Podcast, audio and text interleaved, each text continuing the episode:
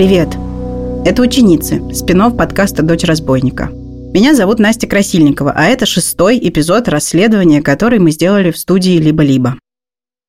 В конце прошлого выпуска я сказала, что сексуальные злоупотребления в летней экологической школе были многолетними и систематическими.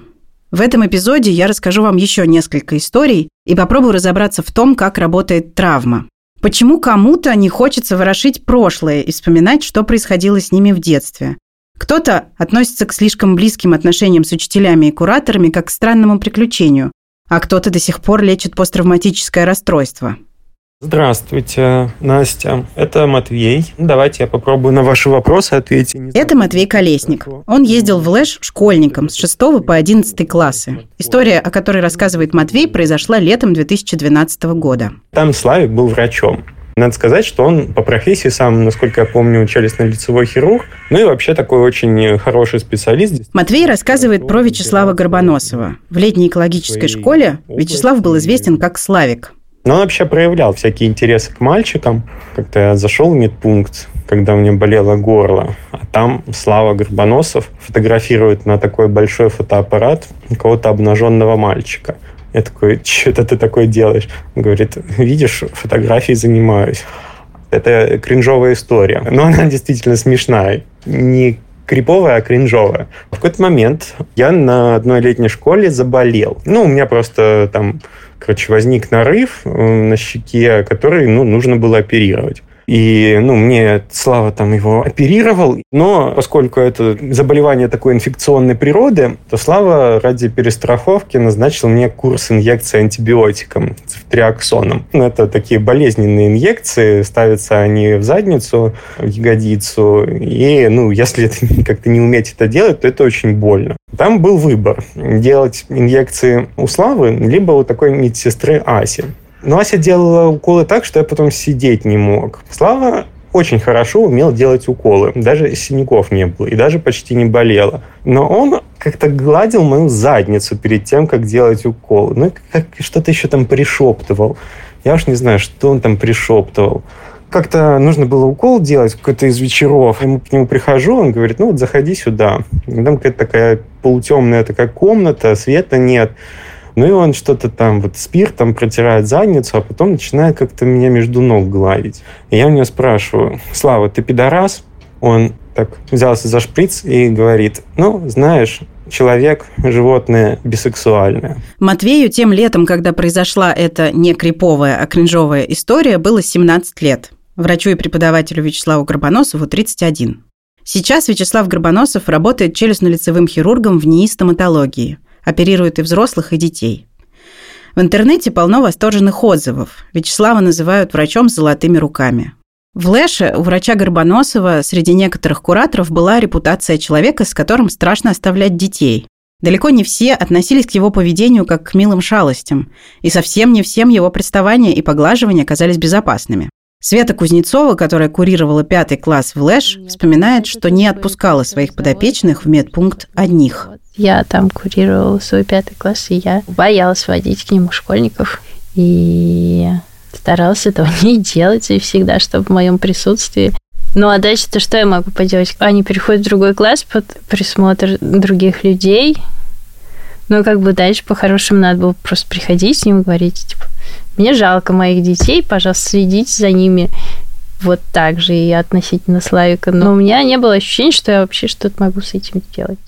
Сейчас вы услышите Андрея Никулина. Он познакомился со Славиком в зимней экологической школе. Я как-то заметил, мы с ним родились в один и тот же день. Мне тогда только-только исполнилось 13, а ему тогда только-только исполнилось 26. Помнишь какие-то свои впечатления от этого знакомства? При каких обстоятельствах оно состоялось? Раз прекрасно помню. На Зэше был медпункт. По какому-то поводу мне пришлось там оказаться. И там, значит, были эти медики, и один из них был персонаж этого разговора. Мое первое воспоминание от этого разговора было, когда он сказал, что «А, вот тебе, нам нужно будет вас всех э, взвесить и измерить, а чтобы взвесить и было точное измерение, нужно обязательно взвешиваться без одежды». И меня тогда это как-то очень сильно смутило, но как-то он тогда меня особо не преследовал. Я помню, что старался особо не появляться рядом. Я тогда об этом не задумывался, а сейчас я анализирую свое поведение тогда, и я понимаю, что мне было как-то не очень приятно. Я помню, он тогда начал встречаться с Леной Лабунской. Елена Лабунская, о которой говорит Андрей, ездила в Лэш как куратор и преподаватель. Позже она вышла замуж за Вячеслава Горбоносова, сейчас они в разводе, и у них есть общая дочь. Андрей еще несколько раз пересекался с Горбоносовым в экологических школах, в том числе и в летней. В этой тусовке тогда все вели живой журнал, Андрей и Вячеслав в том числе. Они были подписаны друг на друга. Однажды он все-таки мне сказал, ну давай пойдем в долину реки Сетунь фотографироваться. Ну, я с ним пошел. Я тогда очень любил ходить по Москве, по всяким стрёмным местам. И он об этом знал прекрасно, потому что я об этом писал уже в ЖЖ. То есть я любил пойти пешком в Печатнике или в Строгино, или еще в каком-нибудь э, рандомный абсолютно район, в Солнцево. Желательно, где побольше заводов, железных дорог. В общем, чем стремнее, тем мне больше нравилось. И однажды все-таки я согласился с ним попереться в эту долину реки Сетунь, и действительно, что-то он там стал фотографировать, и потом в итоге, я уже не помню, как так случилось, как я на это согласился, но в итоге он меня снял вообще без одежды, не то, что был раздет. И потом мне отправились фотокарточки, я их ни разу не открыл, даже не скачал и вообще их никогда не видел. А сколько тебе лет было в этот момент? 15, наверное. Я помню, что он как-то ко мне пытался сжаться, прям тереться, но я все-таки с ним не вступил в контакт. Ты помнишь, как ты себя чувствовал в этот момент? Было ли тебе стрёмно или противно? Ну, было немного стрёмно, противно. Во мне ничего такого особо не переломилось. То есть это не самая ужасная вещь, которая в моей жизни случалась, но было неприятно. А потом он постоянно зазывал к себе в гости. Ну что, поедешь в гости, заедешь в гости, еще куда-нибудь. И я все время как-то отнекивался, но один раз мне как-то не нашлось аргументов, что ему сказать, чтобы туда не ехать. Мне, наверное, было тоже лет 15, может быть, 16. И это было в гостях у его родителей. И, короче, переспали мы. Это действительно было отвратительно. Я только хотел, как, как отсюда выберусь, как отсюда вообще выйти. И сейчас я думаю про это, я думаю, чем вообще думал, зачем я сюда поперся? Я туда не хотел ехать, не собирался ехать, я с ним, он мне вообще никто. Но когда тебе 15 лет, это как-то очень стрёмно отказывать взрослым людям вообще в чем угодно. Тебе взрослый человек говорит, ну есть такое, что-то такое рабское. После этой ситуации я, я у него был в гостях еще один раз, на этот раз дома у, него, у его жены тогдашней. Там он тоже пытался как-то, сейчас я понимаю, что это называется словом домогаться. Тогда я помню, что мне как-то удалось отвертеться, и ничего не произошло. Однажды он захотел отправить мне какую-то книгу, и тогда он выпытал мне домашний адрес, я ему отправил свой адрес, э, получил книгу, а также фигу, потому что однажды я помню, что я возвращался откуда-то из школы, или не помню откуда, и вдруг я получил ММС, тогда еще существовала такая опция в телефоне, как ММС, и он мне прислал, значит, ММС с фотографией моего подъезда со знаком, там номер подъезда, квартиры такие-то. Я говорю, а я что-то тут мимо прихожу. Я думаю, вот, блин, что делать-то, а? Ну, наверное, потусовал лишних часов пять в школе, потом поехал домой, зашел через другой подъезд, потому что там было два входа, он не может двух сразу стоять. И зашел к себе домой, но мне как-то очень не хотелось с ним встречаться. И он часто мне писал еще, а ты почему меня игнорируешь? Что ты меня игнорируешь? Да? Как очень ревнивый партнер или партнерка, только без того, чтобы он был партнером или партнеркой. Вообще там был женатый мужик с ребенком. Вот такие пироги. Елена Лабунская, бывшая жена Горбоносова, не ответила на мои сообщения с предложением поговорить. Но на следующий день после того, как я первый раз написала Елене, Вячеслав удалил свои соцсети, в том числе страницу ВКонтакте, где у него были выложены фотоальбомы с фотографиями молодых людей, некоторые из которых позируют в расстегнутых рубашках, а некоторые в нижнем белье или топлес. Но у нас сохранились скриншоты этих фотоальбомов. Вернемся к истории Андрея. В 2015 году он переехал жить в Бразилию. Андрей – лингвист и преподаватель португальского языка. Как ты сейчас относишься к всему тому, что случилось между тобой и Горбоносовым? Я думаю, что человек себя повел очень-очень плохо. Наверное, если бы в России была судебная система, то это можно было бы как-то квалифицировать. Я бы не желал ему ничего такого ужасного, типа сгнить в тюрьме или что-то такое, потому что моя жизнь после этого не испортилась, и я не травмирован этим событием. Ну, по крайней мере, если использовать не какое-то супернаучное понятие травмы, а чисто такое человеческое. Но при этом мне совсем не хочется его оправдывать. И зная, что он лип просто ко всем молодым мальчикам, которые сколько-нибудь симпатично выглядели, о чем-то говорит. Ну, просто мне так повезло, что у меня после этого не было никаких серьезных последствий, и моя жизнь очень хорошо сложилась. Но если бы это случилось с каким-то другим человеком, или если бы мне меньше повезло психологически, если бы я там не нашел себе друзей, там не уехал в нормальную страну, может быть, меня до сих пор преследовала бы где-то эта картина в глубине головы. Или если бы я встретился с ним лично где-нибудь на улице, лицом к лицу, то я тоже не знаю, что бы произошло. Я рада, что случившееся с Андреем в летней экологической школе не определяет его, и рада, что он живет хорошей и полной жизнью. Чтобы сделать это расследование, я поговорила с несколькими десятками людей. Увы, далеко не всем героиням и героям этого подкаста удалось справиться с травматичным опытом, который они получили в детстве и подростковом возрасте. Мне удалось узнать о большом количестве злоупотреблений по отношению к школьницам и школьникам в экологических школах, но, вероятно, этих случаев на самом деле больше. Я предполагаю, что есть люди, которые предпочитают вытеснять подобные воспоминания и никогда не возвращаться к ним, и ни с кем о них не говорить. Наверное, существуют и такие люди, как Андрей, которые не чувствуют, что получили травму, когда состояли в близких отношениях с преподавателями. От чего это зависит? Как вообще работает травма? Я поговорила об этом с психотерапевтом Евгенией Смоленской и психиатром Аминой Назаралиевой. Для травмы характерна вообще неспособность часто человека отдать самому себе отчет и назвать, что произошло. Потому что так работает наш мозг, в ситуации травмы, острой непредсказуемости, угрозы для жизни, здоровья. Я спрашиваю у Евгении, почему воспоминания пострадавших о пережитом насилии иногда становятся особенно острыми и болезненными спустя годы. Они очень часто помнят и вообще никогда и не забывают о произошедшем. Просто в какие-то периоды жизни тебе получается проще скомпенсироваться, а в какие-то моменты количество там неприятностей в жизни переваливает критическую отметку, и ты вообще дестабилизируешься, и ресурс, запас прочности у жертв в том числе очень велик. Сколько это будет подтачиваться и не взорвется, это индивидуальная история. Мы до сих пор не знаем, как и почему у одних людей формируется травма, а у других нет. Американская психиатрическая ассоциация называет факторы, которые увеличивают риск возникновения посттравматического расстройства. Это пол, у женщин ПТСР развивается примерно в два раза чаще. Наследственность, отсутствие поддерживающего круга общения и наличие других ментальных особенностей нередко жертва думает так, что, блин, этот ужас закончился, я не хочу это заново переживать. Говорит Амина Назаралиева. Я просто хочу забыть, как страшный сон, как будто со мной этого никогда в жизни не было. И она, возможно, сможет это вытеснить. Обвинения снаружи, они как гвозди забиваются тебе в голову и в какой-то момент становятся твоим собственным внутренним голосом, да, ты сама себе говоришь. Да я сама спровоцировала, я же его трогала там, я же делала это. Вот я же молчала столько лет, да, я даже с ним потом, может быть, встречалась, да, или там, может быть, мы вместе работали, и страх, что ее обвинят, что ага, там ты ради пиара, или ты так делала карьеру, там многие раздвигают, все что угодно, вот это все дерьмо. А потом, чтобы защищать от вот этого вторичного вот, ретравмирования, когда все вокруг тебя обвинили, тебе не поверили, тебя оскорбляли, тебя отравили, не знаю, в сети, так далее. То есть нужно быть супер смелой, нужно быть уверенной в огромной поддержке. Нужно точно знать, что если ты расскажешь, последствия будут лучше, чем если ты будешь молчать. Почти всегда под историями о насилии появляется вопрос, а почему пострадавшие так долго молчали? Я видела этот вопрос, когда вышел документальный фильм «Living Neverland» про то, как Майкл Джексон расливал мальчиков. Я видела этот вопрос, когда гремели флешмобы «Я не боюсь сказать» и «Мету». Я знаю, что этот вопрос снова зададут, когда выйдет это расследование. Расследование о систематических сексуальных злоупотреблениях по отношению к школьницам и школьникам в Лэш.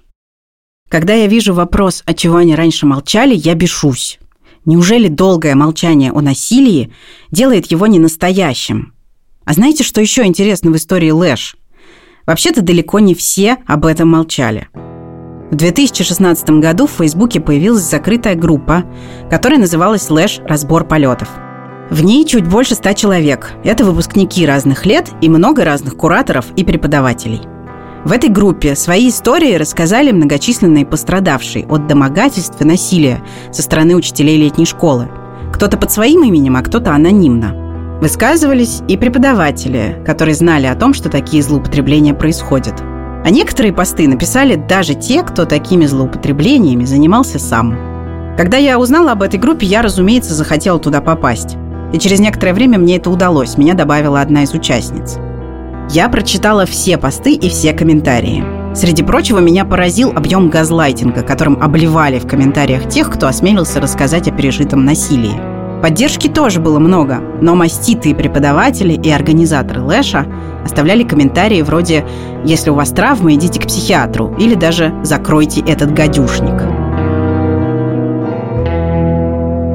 Я злюсь ужасно, просто невероятно. И вот эта вот ситуация, что, блин, Два десятилетия все знали, никто ничего не сделал. Никто ничего не сделал. Ну, то есть меня это приводит просто в состояние такой ярости и недоумения, и что все это происходило при соучастии, согласии или закрывании глаз огромного количества взрослых людей в том числе. Доказать сложно, а огрести встречную волну агрессии от человека, которому вы сейчас собираетесь сломать карьеру, он так это увидит ситуацию, очень легко. Вы, пытаясь ставить препоны этому действу, рискуете очень многим, а то, что вы достигнете целей, ну, вполне вероятно, маловероятно. Поэтому, в общем, можно сказать, что это может быть рациональным поведением, не то чтобы прямо моральным, вот тех людей, которые молчат. Они боятся, что насилие не остановится, но они станут очередной жертвой насилия. Да, не сексуального, но там корпорация их э, дожмет. Здесь действительно это вопрос культуры, социума и наличия каких-то институций общественных, которые фасилитировали бы этот процесс. На героизм отдельных персонажей рассчитывать в деле преодоления системной какой-то истории, наверное, было бы таким наивным. И все же герои находились. Именно в фейсбук-группе «Лэш. Разбор полетов» я прочитала историю Андрея Никулина, лингвиста из Бразилии. В своем посте Андрей рассказывал не только про то, что у него был секс с Горбоносовым в 15-летнем возрасте, но и про своего друга Кирилла Морозова. Это был мой первый друг, с которым познакомился в реальной жизни, а не где-то в интернете на какой-то супер сомнительной странице, который тоже был по парням, и это был первый человек, с которым я мог это вообще обсуждать. Я был в курсе, что он тоже общается э, с Горбоносовым иногда, и был в курсе, что они друг про друга знают, что они по парням. И когда я поехал на Лэш, я остановился в той же палатке, что Кирилл. Ну, мы там немного замутили. И тогда он мне рассказал, что незадолго до этого в той же палатке оказался Горбоносов, и они там, в общем, переспали. Прошло несколько месяцев, и в один ноябрьский день я узнал, что за несколько дней до этого Кирилл умер. И мне про это сразу не сказали, потому что мы как-то дружили, у нас не было общих друзей особенно много. То есть это случилось в понедельник, насколько я помню. И прошло дня два или три, и мне как-то в школе сказали, а что ты смеешься так много на перерыве между уроками? И тогда мне сказали, что случится трагедия, а я там шутки шучу. И я помню, как мне об этом рассказала одноклассница. А ты не слышал? Он упал из окна. Я говорю, в смысле, как упал из окна? И что с ним теперь? Где он сейчас? Это был шок. Я до сих пор не знаю, был это несчастный случай или не был. И через какое-то время после этого мне начал писать Грабоносов каждый день с, с какой-то мутней, говоря, как ему плохо, как он страдает. Но он просто каждый день ныл, говорил, что хочет утопиться, умереть. Я не помню уже деталей. Я постарался из своей, пари, из своей памяти это все вырезать. И он постоянно хотел встретиться, давай встретимся, давай увидимся, давай еще что-нибудь. Я придумал постоянно какие-то отговорки какие-то, почему я не хочу с ним видеться. Но с другой стороны, мне было его очень жалко, потому что, очевидно, чувак очень сильно страдал. И переживал.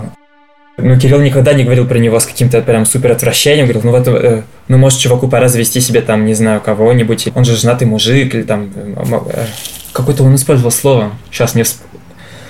Озарение у меня сейчас случилось. Какое-то воспоминание прямо из древности. Кажется, он говорил, может, ну, может, ему как-нибудь остепениться. Не пора бы ему остепениться. Кажется, такое слово Кирилл использовал, когда говорил про него. Но никогда там, ну, по крайней мере, при мне не проявлял каких-то особенных страданий по этому поводу там не рыдал. Эту историю про отношения преподавателя Вячеслава Горбоносова со школьником Кириллом Морозовым нам подтвердила бывшая участница Лэш, подруга Кирилла Полина Солдатова. Вот как она вспоминает один из последних разговоров с Кириллом. У нас с ним был разговор, такой первый и последний, про то, как к нему приставал Слав Горбоносов. Кирилл был 16, он был в 10 классе. Я точно не помню, был ли там оральный секс, но мне кажется, что был предложение Кириллу, скорее всего, чтобы это сделать, и он это сделал, и мне кажется, что интонация, про которую он про это говорил, была ну, такого сильного смущения, и все равно говорил про любопытство. Это было как, что вот я в сильной позиции, ну, что не то, что со мной что-то произошло, а что вот было такое, это так странно, но вот я это сделал. И после этого мы уже с ним не виделись. Я уже узнала, что он умер, что было для меня лично огромным ударом. А, но вот такой разговор у нас был. Я не знаю, что случилось с Кириллом Морозовым, несчастный случай или самоубийство. Тем не менее, я считаю, что должна была рассказать эту историю, чтобы обратить внимание на то, что в экологической школе от злоупотреблений преподавателей не защищены были не только девочки, но и мальчики. Тогда, в 2016 году, по итогам разбирательств в Facebook-группе «Лэш. Разбор полетов», некоторые учителя были отстранены от преподавания в летней школе. Один из них – Вячеслав Горбоносов. Добиться отстранения людей, которые были замечены в домогательствах, смогли бывшие лэшевские ученики. И именно тут проявляется героизм отдельных персонажей. Только проявляют его почему-то не взрослые, которые должны были защищать детей, а дети, которых когда-то не защитили, но они выросли и смогли постоять за себя. Одна из них, я буду называть ее Катей. Она попросила не называть ее настоящего имени. Сама много лет состояла в отношениях с преподавателем Лэш. Следующий эпизод перенесет нас в начало 2000-х на медицинское отделение летней школы. Это были ученицы. Меня зовут Настя Красильникова. Впереди еще несколько серий.